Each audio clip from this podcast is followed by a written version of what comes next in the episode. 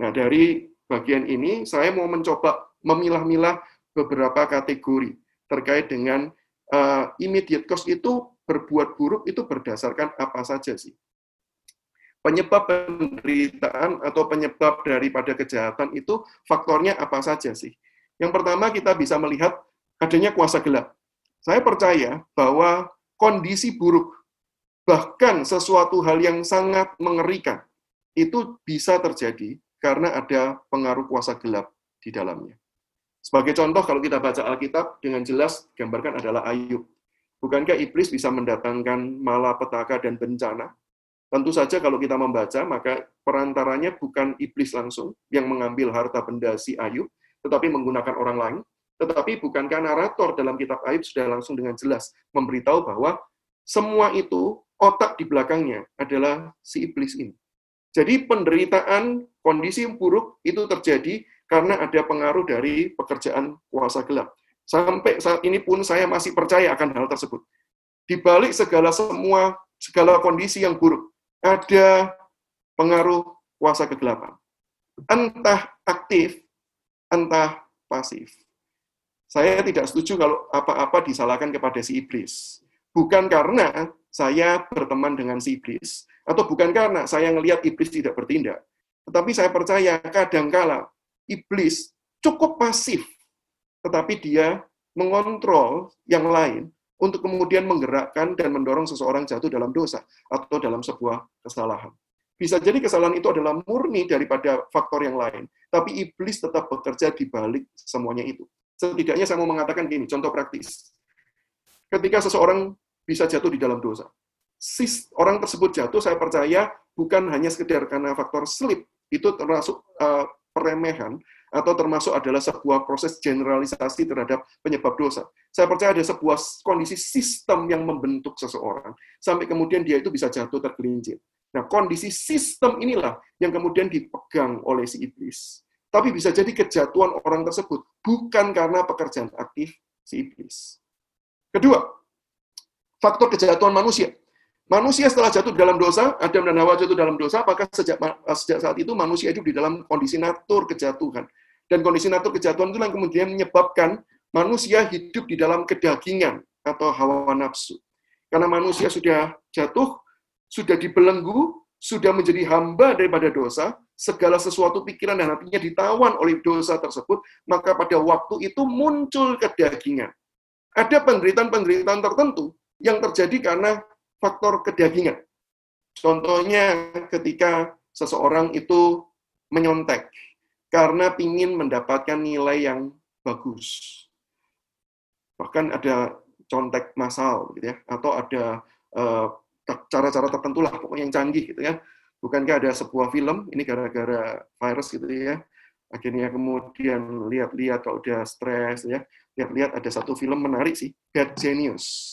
Mungkin sebagian sudah pernah nonton film Bad Genius yang kemudian menggambarkan bagaimana upaya pencontekan yang strategis, sistematis, gitu ya, yang membuat kita rasanya pada waktu nonton itu pengen mendukung, jangan ketahuan, jangan ketahuan, jangan ketahuan. Waktu nonton gitu seru, tapi setelah nonton tuh sadar, kok saya justru mendukung yang buruk ya. Nah, di sinilah saya mulai merasa, iya ya, natur kedekingan kita itu mudah jatuhnya itu serawan itu. Kita tuh bahkan ketika nonton kadang-kadang nggak peka lagi terhadap hal seperti itu kita merasa bahwa kita ingin mendukung supaya jangan sampai ketahuan, ayo cepat, ayo cepat gitu ya. Itulah faktor keberdosaan kita di dalam natur kedagingan kita.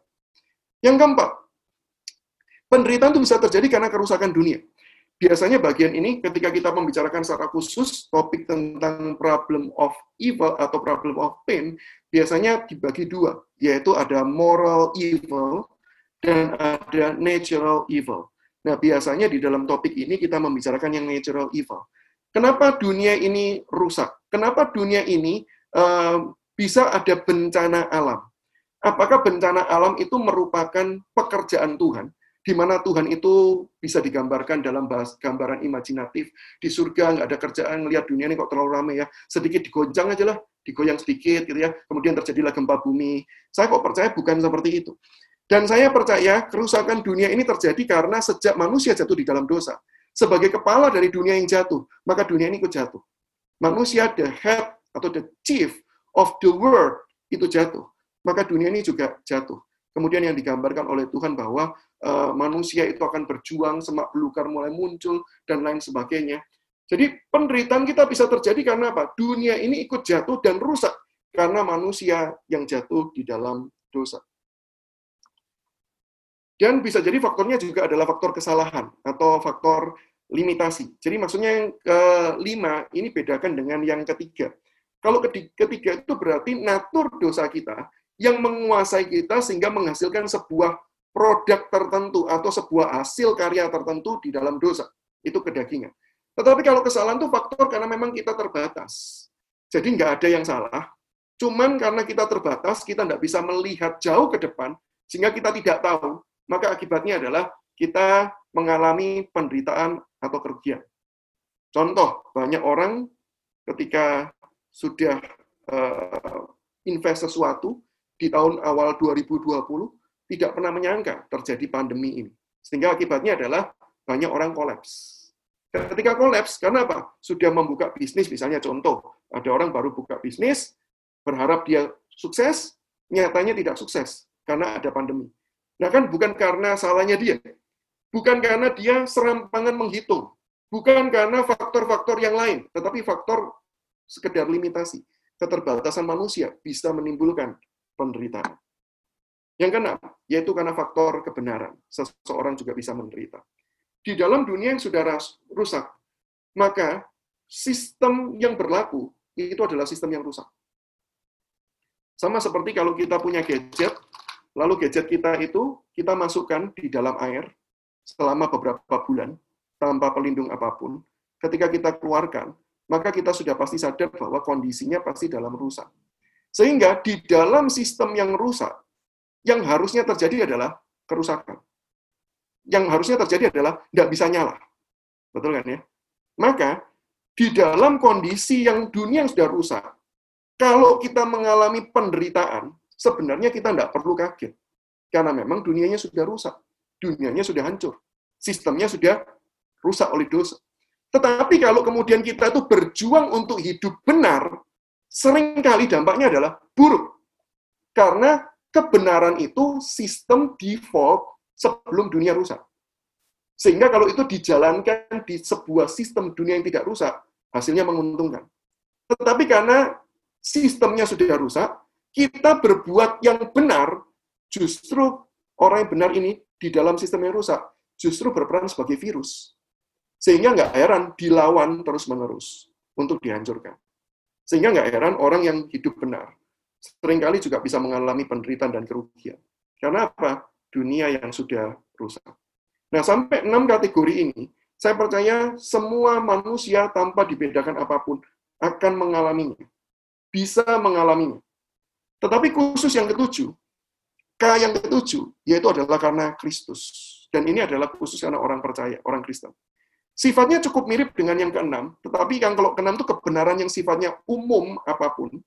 Tetapi yang tujuh adalah karena kita hidup sebagai murid Kristus. Nah, yang di sini counternya itu lawannya itu persis yang paling atas. Orang yang hidup di dalam Kristus adalah orang yang kemudian berusaha untuk mengenyahkan kegelapan.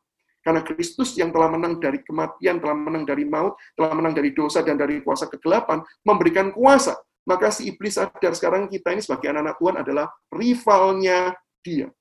Maka tidak heran orang yang hidup di dalam Kristus adalah orang yang mengalami yang di atas-atasnya.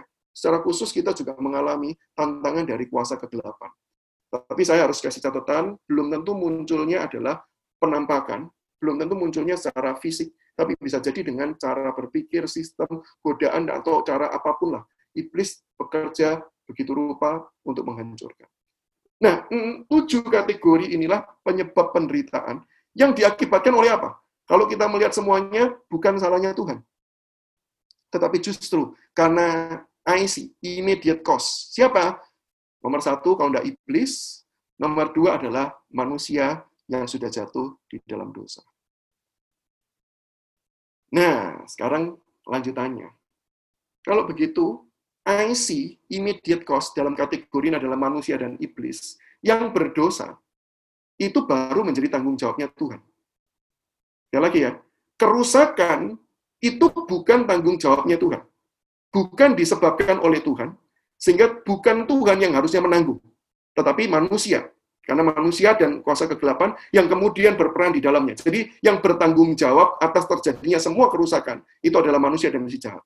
Tetapi karena manusia dan dalam kurung malaikat yang jatuh, itu diciptakan oleh Tuhan, maka dalam hal ini Tuhanlah yang bertanggung jawab terhadap manusia. Secara khusus dan juga kaitannya dengan si jahat, si iblis. Tapi tanggung jawabnya berupa apa? tanggung jawabnya bukan berupa gini. Loh ya benar kan berarti karena Tuhan menciptakan manusia, manusianya bisa berdosa, akibatnya dosa, jadi semuanya tetap balik salahnya Tuhan. Enggak. Manusia karena diberi kehendak bebas, bukan disuruh dan diperintah, maka kerusakannya tanggung jawab manusia. Tetapi manusia yang sudah diberikan kehendak bebas oleh Tuhan, itu wajib mempertanggungjawabkan kembali kehendak bebasnya kepada Tuhan.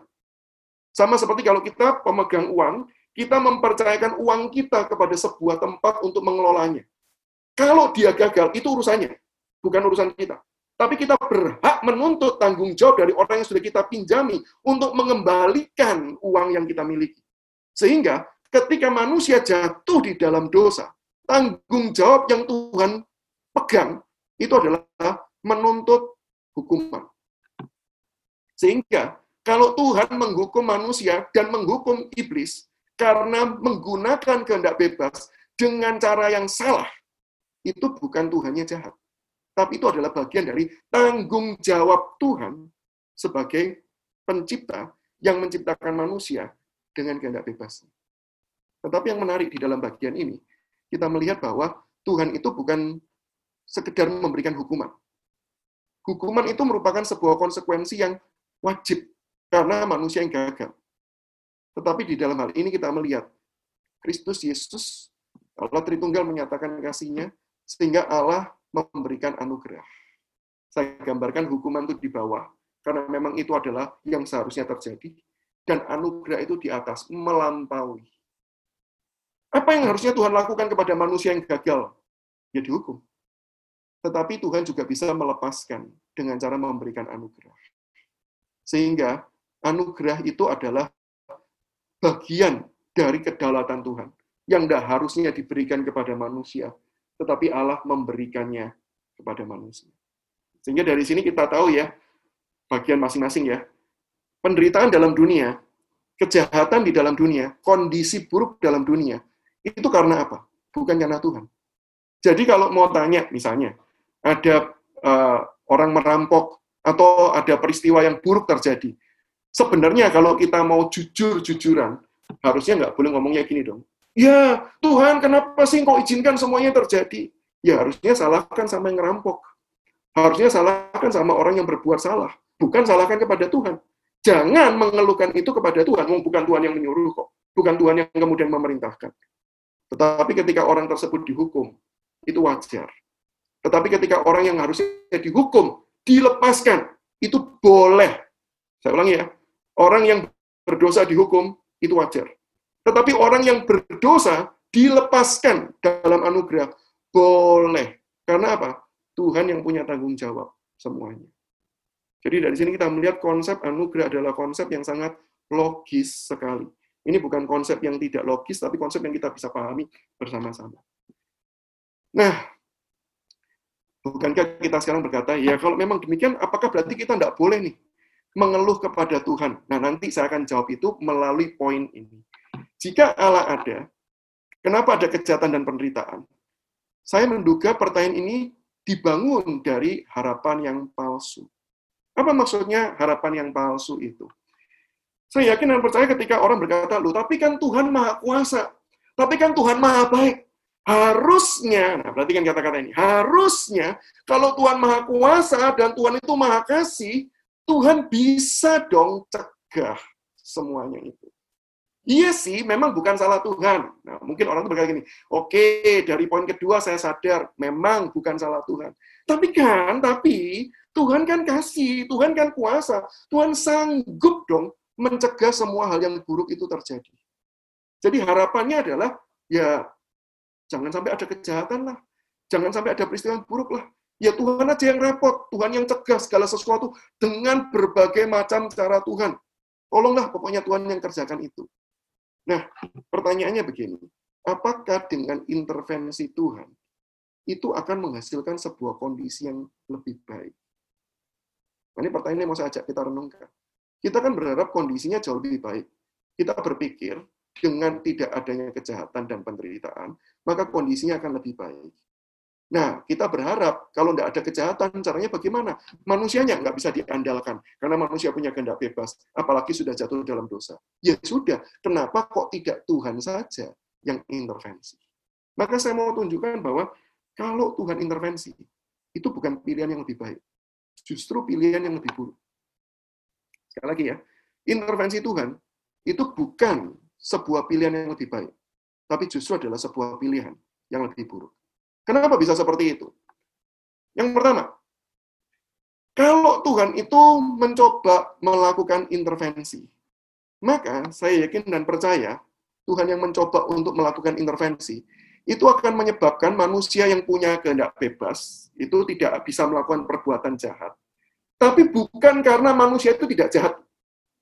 Sekali lagi ya, Tuhan cegah. Manusia punya kehendak bebas, manusia bisa berbuat jahat, tapi ketika mau berbuat jahat, Tuhan cegah.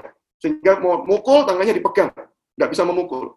Ini tidak berarti manusianya menjadi manusia yang baik. Walaupun kondisinya yang terlihat tidak ada kejahatan atau kriminalitas yang terjadi. Tetapi karena apa? Ya, karena cuma penyebabnya satu. Manusianya tidak bisa. Manusianya improbable. Bukan impossible. Kalau impossible berarti sesuatu yang mustahil terjadi. Kalau improbable, harusnya bisa. Manusia kalau diberi kehendak bebas, bisa nggak berbuat jahat? Ya harusnya bisa, wong dia punya kehendak bebas. Tapi karena Tuhan cegah, jadi dia improbable untuk berbuat jahat. Pertanyaannya, manusianya jadi baik apa enggak? Enggak. Kalau manusia jadi tidak dalam kondisi seperti ini, berarti contoh, berarti kan tidak ada kejahatan. Berarti semuanya kan nanti masuk surga, misalnya begitu ya. Pertanyaannya surga itu tempat kumpulan orang baik atau tempat kumpulan orang yang pura-pura baik? Ketika Tuhan mengizinkan manusia punya kehendak bebas dan manusia bisa memilih, sebenarnya salah satu alasannya adalah Tuhan ingin manus, menjadikan manusia sebagai pribadi yang baik melalui proses. Penderitaan adalah cara Tuhan memproses manusia. Penderitaan diizinkan untuk memurnikan manusia keberadaan kehendak bebas dipercayakan supaya manusia bisa menjadi manusia sesungguhnya, sehingga ketika dia memutuskan berbuat baik, karena memang dia betul-betul adalah orang yang sudah dimurnikan dan menjadi orang baik. Nah, saya lanjutkan. Kenapa kok bisa muncul tertekan ini? Karena berikutnya. Berikutnya apa? Bayangkan kalau manusia itu punya kehendak bebas. Dan ketika dia punya kehendak bebas, lalu kemudian dia dilarang untuk menggunakannya. Contoh ya, saya amati beberapa yang muncul di uh, layar saya ini ya. Tadi ada beberapa yang minum, begitu kan ya, ambil minum. Nah, coba saya katakan sekarang, jangan minum. Oh, jangan minum tuh. Nah, itu yang pakai gelas putih, jangan minum. Bisa minum harusnya, betul ya? Tapi kemudian ketika dicegah, nggak boleh minum. Waduh, nggak boleh minum. Tapi haus, mau minum gimana? Begitu mau ambil lagi, nggak boleh lagi. Saya yakin hidup dalam kondisi seperti ini adalah hidup yang tertekan. Betul nggak? Maka kalau Tuhan lakukan intervensi dan manusia masih punya kehendak bebas, maka manusia justru akan berpikir ini kondisi lebih buruk. Setuju? Karena tertekan. Maka sebaliknya. Oke, kalau gitu problemnya gini, ya sudah, Tuhan tidak usah kasih manusia kehendak bebas. Kan tadi ceritanya gini, kalau Tuhan kasih kehendak bebas, tapi dicegah, manusia tertekan. Ya sudah, Tuhan sekarang ambil jalan kedua. Tidak usah kasih manusia kehendak bebas. Atau dengan kata lain, manusia cuma jadi sekedar seperti robot. Maka di dalam kondisi ini saya percaya juga bukan kondisi yang baik. Kenapa bukan kondisi yang baik? Karena dalam kondisi seperti ini, kondisi dalam manusia itu sebagai robot, yang dituntut dari sebuah robot atau sebuah barang, itu bukan kasih, tetapi relasi kerja. Bukan relasi kasih, tetapi relasi kerja.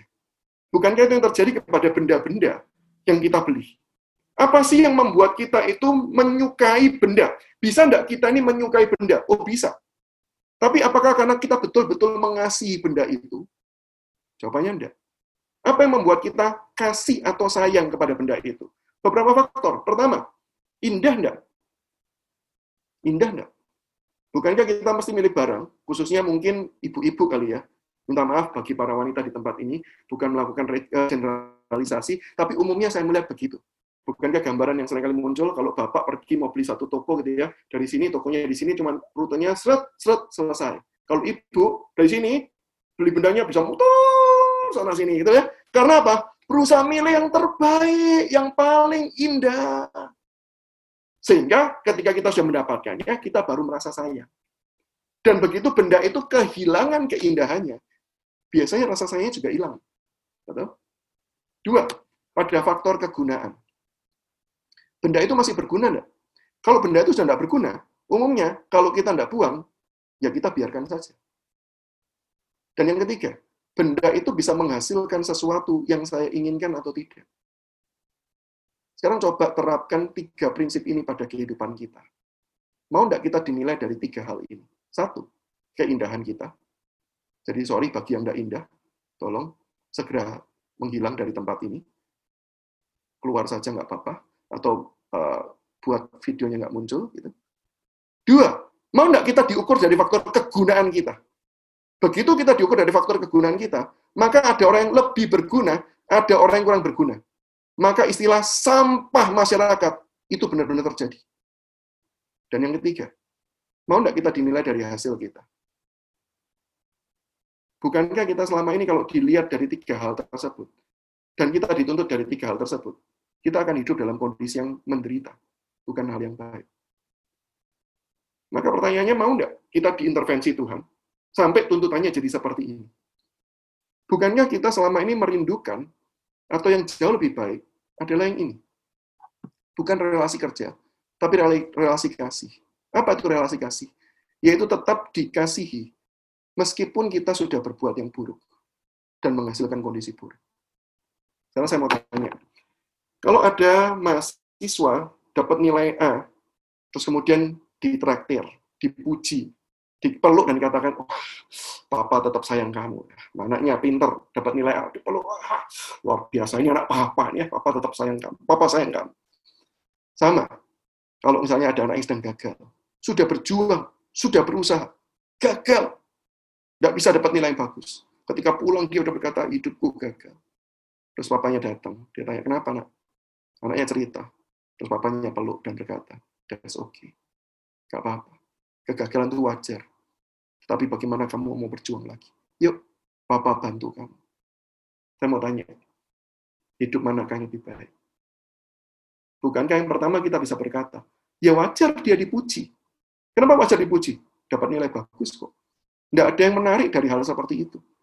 Tapi begitu kita bisa melihat ada kerapuhan, ada kejatuhan, ada kegagalan, tetapi di sana tetap ada kasih yang menopang. Justru kita melihat, inilah hidup yang luar biasa. Sehingga kita, saya kalau mau simpulkan, maka bukankah kita kalau dikasih perbandingan yang seperti ini, maka kita akan berkata, iya ya, yang lebih baik adalah kondisi sekarang. Memang ada kehancuran, memang ada keburukan, memang ada penderitaan. Tapi bukankah Alkitab memberitahu kita bahwa di balik semuanya itu, bukan kuasa jahat yang berusaha menghancurkan saja, tapi ada tangan kasih karunia Tuhan yang menopang. Sehingga kita jauh bisa melihat Tuhan itu maha kasih. Kalau Tuhan cuma sayang orang-orang yang baik, itu biasa. Tapi kalau kita menyadari Tuhan bisa sayang setiap kita, yang sudah rusak, kita baru sadar, anugerah Tuhan itu besar. Sehingga kalau mau tahu besarnya anugerah Tuhan, butuh apa? Mau tahu anugerah Tuhan, besarnya anugerah Tuhan, bukan butuh kehidupan normal, lancar, bukan butuh kehidupan yang tanpa ada cacat celah sedikit pun, tapi kita baru bisa melihat besarnya anugerah Tuhan. Ketika Tuhan izinkan ada penderitaan, walaupun bukan dia menyebabkan, tapi dia tetap memberikan kasih di balik semuanya itu. Yang bisa mengampuni, yang bisa memulihkan semuanya. Maka, dengan hal ini, saya mau berkata bahwa kalau kita berharap Tuhan mencegah, dunia ini, kehidupan ini akan jauh lebih buruk. Maka bukankah kalau kita disuruh milih sekarang ya, mau pilih intervensi, kehendak kita diambil, kehendak bebasnya tidak ada, atau kita mau transformasi, intervensi atau transformasi. mengubah kondisi buruk menjadi kondisi yang baik. Dalam pengertian apa? Kalau kita melihat di dalam catatan Alkitab yang kita tahu bersama-sama, melalui kematian Kristus, keselamatan dihadirkan bagi manusia yang berdosa. Ada keburukan, ya. Ada kejatuhan, ya. Tetapi itu tidak pernah membuat sampai titik akhir, sehingga kita bisa berkata, ini evil, karena tidak ada kebaikan sama sekali. Karena di dalam keberdosaan manusia yang harus dihukum. Anak Allah sudah mati menggantikan kita. Mati menanggung dosa manusia. Sehingga di dalam kejatuhan manusia, tetap ada kasih karunia yang datang dari Allah. Dua, melalui kebangkitannya, pengharapan diberikan kepada manusia. Melalui kebangkitan Kristus yang sudah mengalahkan segala sesuatu, maka di akhir Matius 28 mencatat, segala kuasa di surga dan di bumi telah diberikan kepada aku. Maka di situ kita punya pengharapan. Kalau kita menjalani dunia ini, di dalam kasih Allah, tidak ada satu hal apa pun yang bisa menghancurkan kita. Tidak ada satu hal pun yang bisa memisahkan kita dari kasih Allah. Bukankah itu kondisi yang indah. Ada lembah-lembah kekelaman. Seperti Mazmur 23 mengatakan, sekalipun aku berjalan dalam lembah-lembah kekelaman, tapi bukankah kita bisa melihat, aku tidak takut bahaya, sebab engkau besertaku. Dan melalui kenaikannya, kesempurnaan akan segera dinyatakan. Di bumi seperti di surga. Kenaikan Kristus dan Roh Kudus yang turun itu membuat pekerjaan di dalam dunia ini terus-menerus terjadi. Dunia ini rusak, iya. Tetapi saya percaya dunia yang rusak ini sedang disempurnakan oleh pekerjaan Kristus, pekerjaan Roh Kudus, melalui kehidupan orang-orang percaya. Di bumi sampai jadinya seperti di surga. Nah, tadi kalau saya katakan kita itu pengen tahu alasan. Kita itu pengen tahu kenapa sih kok Tuhan itu mengizinkan semuanya ini terjadi dengan sebuah harapan. Harapannya apa? Dengan saya tahu bahwa alasannya apa? Saya jadi kuat. Saya mau katakan itu harapan yang keliru. Kita menjadi kuat bukan karena kita tahu alasannya kenapa penderitaan itu terjadi. Tapi kita jadi kuat karena kita tahu di balik semua itu pribadi yang memegang kendali. Kekuatan menghadapi penderitaan bukan karena kita mengetahui alasan di baliknya, tetapi mengetahui pribadi yang memegang kendali semua yang terjadi. Itu yang membuat kita, walaupun kita tidak tahu alasannya. Saya nggak tahu teman-teman hari ini ketika kalian juga mungkin melihat uh, mengikuti webinar ini, mungkin ada pergumulan tersendiri, pergumulan yang khusus. Kita uh, mungkin kalian menghadapi sebuah tekanan, kalian ingin tahu kenapa sih kok Tuhan izinkan seperti ini. Ketika kita sudah bercoba berbuat baik, tapi kenapa sih kok Tuhan izinkan berbagai hal buruk tetap terjadi? Mungkin kita tidak pernah menemukan jawabannya. Yes, tidak masalah. Kita kuat bukan karena kita tahu semuanya itu. Kita kuat karena kita tahu tetap ada pribadi yang memegang kendali di balik semuanya itu. Maka benarlah sebuah himne, himne yang dalam bahasa Indonesia judulnya adalah Ku tahu yang memegang hari esokku. Yang menarik adalah di bagian referennya, ya. Many things about tomorrow I don't seem to understand, but I know who holds tomorrow And I know who holds my hand. Saya tahu yang memegang hari esok. Dan pribadi yang sama itulah yang kemudian memegang akan tangan kita. Rekan-rekanku, kiranya melalui seminar singkat ini, kita bisa belajar. Penderitaan Tuhan izinkan karena manusia punya kehendak bebas. Tuhan izinkan karena Tuhan sanggup memakai semua yang buruk itu untuk mendatangkan kebaikan bagi setiap kita yang percaya. Satu poin yang tadi saya kelupaan, saya jadi ingat sekarang. Kalau ditanya gini, Tuhan Maha Tuhan Maha Kuasa. Sekarang saya mau tanya perbandingannya gini. Maha Kuasa mana? Tuhan, sorry, di poin ini tadi. Maha Kuasa mana? Tuhan yang sang, cuman bisa mencegah sebuah hal buruk terjadi, itu Tuhan yang Maha Kuasa. Ya, saya percaya itu salah satu kuasa Tuhan mencegah hal buruk terjadi. Tapi lebih kuasa mana? Dengan mengubahkan hal yang buruk menjadi baik. Bukankah jauh lebih berkuasa Tuhan yang sanggup mengubah hal yang buruk menjadi hal yang baik? Dan saya berdoa dan saya percaya, kalau hari ini kita mengalami kondisi yang buruk, Tuhan sanggup menjadikan semuanya itu kebaikan bagi orang-orang yang mengasihinya, yaitu orang-orang yang mengasihi Tuhan, dan menjadikan kita semakin serupa dengan gambaran anaknya. Sekian dari saya. Tuhan Yesus memberkati.